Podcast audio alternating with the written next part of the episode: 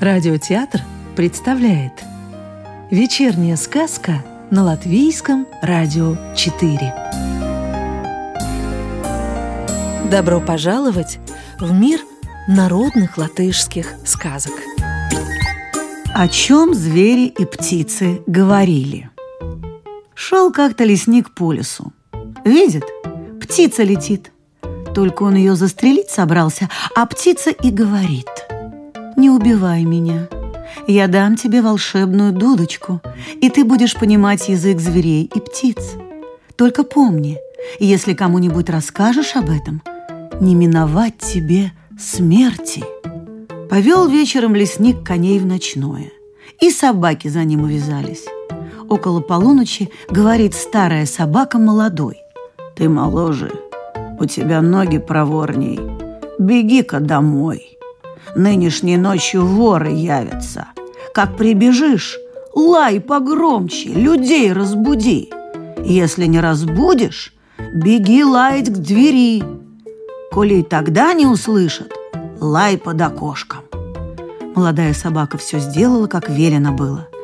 Рассердилась хозяйка на собаку, что та под окошком лаяла, и хочет ее побить, да вдруг видит – из амбара воры выбежали. Повезло собаке, удалось ей от палки избавиться.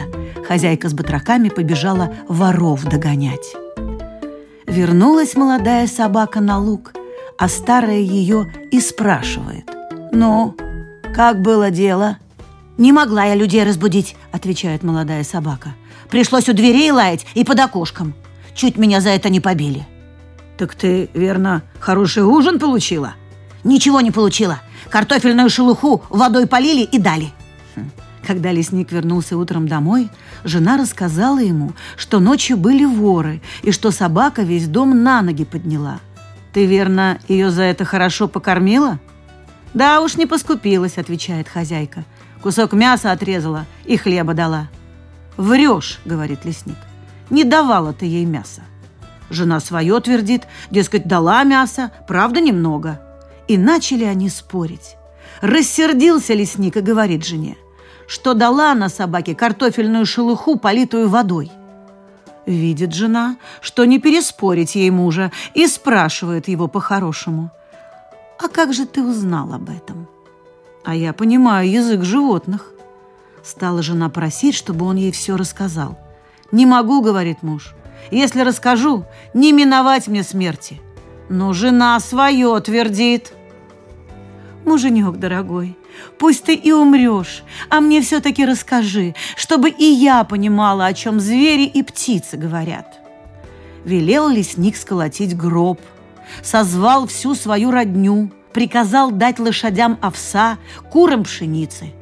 Не едят лошади овес, не клюют куры пшеницу. Жалеет скотина доброго хозяина – все провожающие уже собрались, только одного все нет и нет. Когда хозяин лег в гроб, последний гость приехал. И когда он входил в избу вместе с ним, проскочил петух. Увидел петух хозяина в гробу, да как заорет! Вот дурак так дурак! Из-за одной бабы помирать собрался! Я с девятью управляюсь, а ты с одной справиться не можешь. Вон вожжи на крюке висят. Сними их, да отстегай жену покрепче.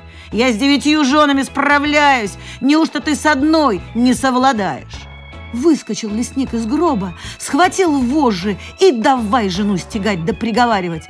Знай, о чем звери говорят, знай, о чем птицы говорят. Не бей, муженек, молит жена, не бей, дорогой, никогда больше не спрошу, о чем звери говорят. С того раза не стала она к мужу с вопросами приставать. А лесник до сих пор живет в довольстве и счастье. Сказку читала актриса Татьяна Лукашенкова. Новую волшебную историю услышите завтра.